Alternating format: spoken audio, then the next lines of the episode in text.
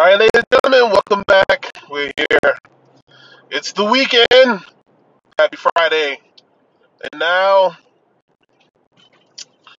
another aspect of my football Commanders only version is the Washington Commanders beat if. So today's episode is the Washington Commanders beat the Tennessee Titans if. And I give my top five thing on what I believe they need in order to beat the Tennessee Titans. First thing they need is to continue to run the ball effectively. Last week, believe it or not, against the Dallas Cowboys, Washington was able to run the football effectively. And actually, in a lot of the games that they actually looked good in, they ran the ball effectively. When you run the ball, you're able to do multiple things off of the run. Now, we do got to remember that this is Washington, so not everything is ran effectively off of what they do well. I mean, let's just be honest. They literally ran the ball well against Dallas and had absolutely no play action with it. You run the ball well against Tennessee, you have a chance. You really do. Tennessee is not that team where, you know, they bully you, but they haven't stopped anybody quite yet this year when it comes to the run. I believe last week was the first time when they played the Colts, and Jonathan Taylor got injured pretty bad. But that is the number one thing. They run the ball, they'll be fine. Number two, you got to control the clock. You have to control the clock. A lot of these is probably going to be stuff that's pretty basic if you're really into football. But you got to control the clock. We got to remember that Tennessee Titans has that big beast of a man and running back on their side of the field. Derrick Henry gets in control of this football game, you can just forget it. That front four, that banged up front four has got a lot of work to do this week. But most importantly, your Jamin Davis and your Cole Holcombs trying to stop that beast of a man. You better eat your Wheaties and drink your milk this week, fellas. You really do. That one's pretty simple. Now, let's get into a little bit of the complex stuff here. Number three.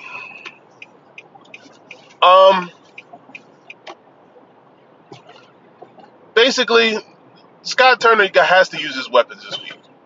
You don't have Jahan Dotson, which is a big hurt, but you got explosive guys on the outside. You got your Cam Sims and you got your Dyami Browns, who you drafted last year, who showed a lot of promise, both of these guys.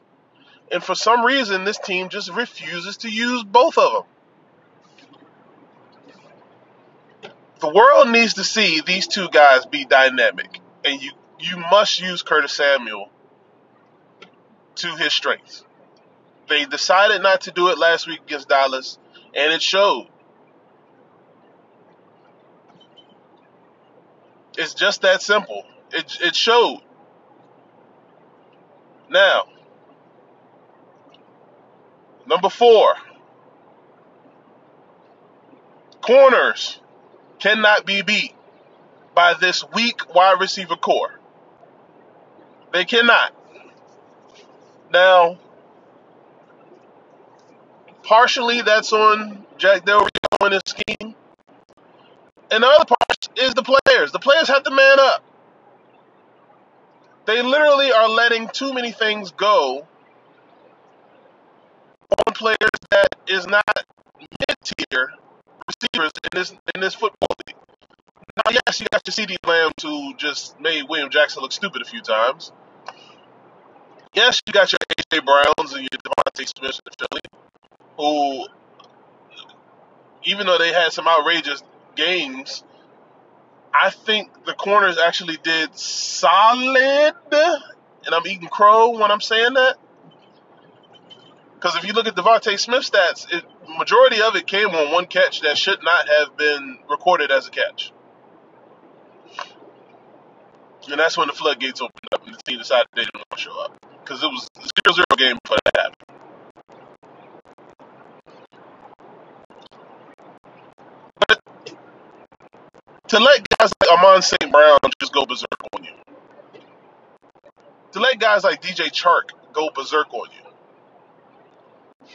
You cannot have that this week with Robert Woods, who is a solid receiver, but is not technically mid to upper tier when it comes to the wide receiving corps. And you cannot let Ryan Tannehill go crazy. If Ryan Tannehill has a great day at quarterback, if he has an okay game at quarterback, we're losing this game. It's just bottom line. Because if he has an okay game, that means Derrick Henry is just going berserk and weird. The game's over, literally. And last but not least, and it's by far the most important thing, the offensive line has to show up. This offensive line, outside of the first game of the season, and I can include the first game of the season if I wanted to, has looked like a high school team going up against grown men. It's sickening. It's sickening because we as fans have seen the promise of what the offensive line could be. But one thing, Chase Rouillet can't stay healthy. I think this is his third year before week 6 that he went out with an injury for the entire season. I think it was a leg, an arm, and I think this time it was his knee.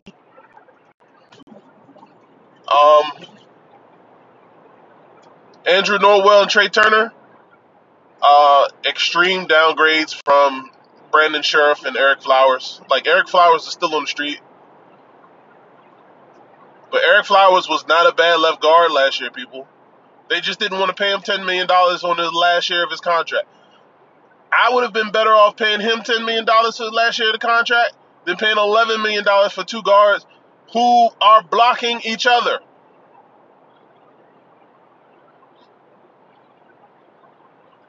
Charles Leno, look, bro, the best thing about you is you don't come off the field. The worst thing about you is you start to become Jason Peters and Tyron Smith. And yes, Tyron Smith is still rated as the highest left tackle in the league, but, dog, I've seen a lot from Tyron Smith. Tyron Smith has been getting burned the last few years, okay? Don't bring that my way. Sorry, Cowboy fans. Say I'm hating all you want. Sam Cosmi, I'm borderline happy this dude is out this week because he needs to be the right guard right now. They've been in talks about moving him inside. The guy just does not have the footwork to be a tackle. Literally every time somebody says hike, before he takes his first step, the guy has already passed him.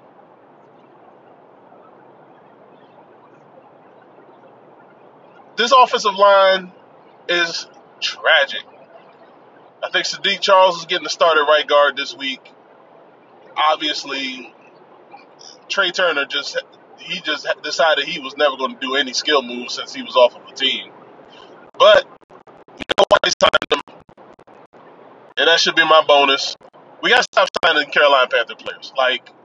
Yes, he's been good to you in the past, but the reason that a lot of coaches fail in their second and third try as head coach is because they keep signing players that they knew on the team that they coached with first. This is the Washington Commanders. It's not Commanders, it's the Commanders. Nearly half the roster is former Panthers. The other half is players that we drafted.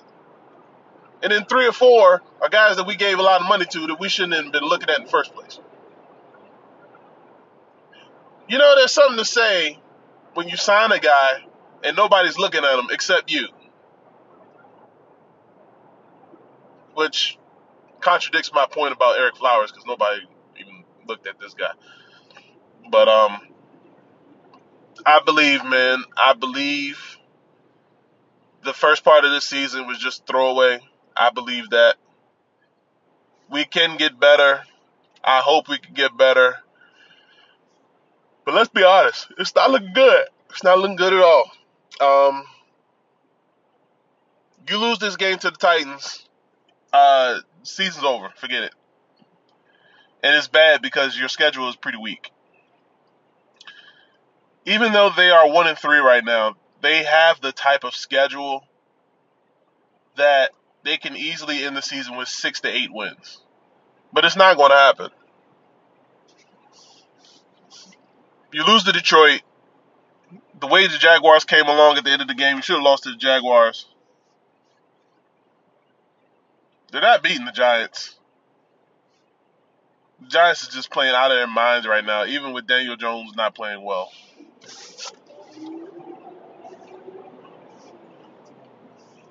I hope we can do something when everybody comes back from injury. But I just wanted to do something real quick. I'm on my way to work. Appreciate all the support that you guys have given me. I'm back up to the average viewership that I had before I took my hiatus because of my job. Now I got this new job, so literally I'm going to try to put up at least 4 pop-ups every week.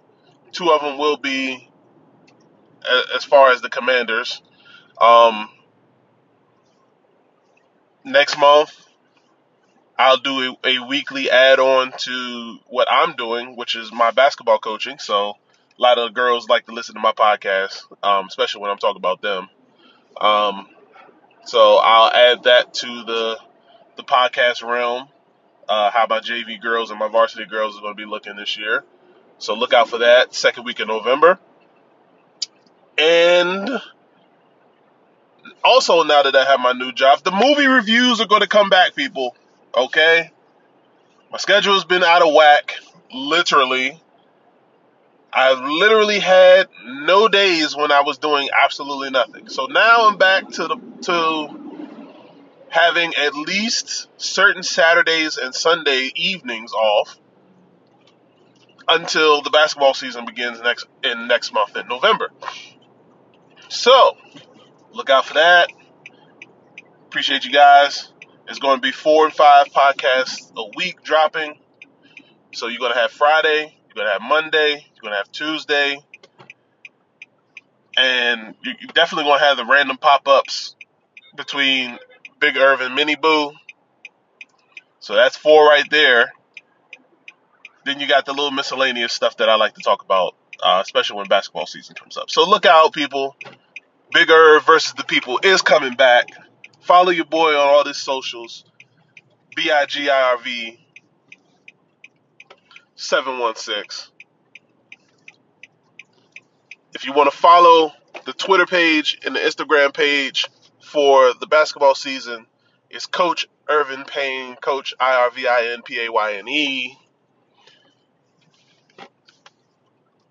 If you want to follow the girls' teams, the JV page is WJJV Girls B-Ball. The varsity page is WJ Girls Basketball. So look out for that. Appreciate you guys paying attention to your boy. I will get with you guys later. Really love you guys. Peace out.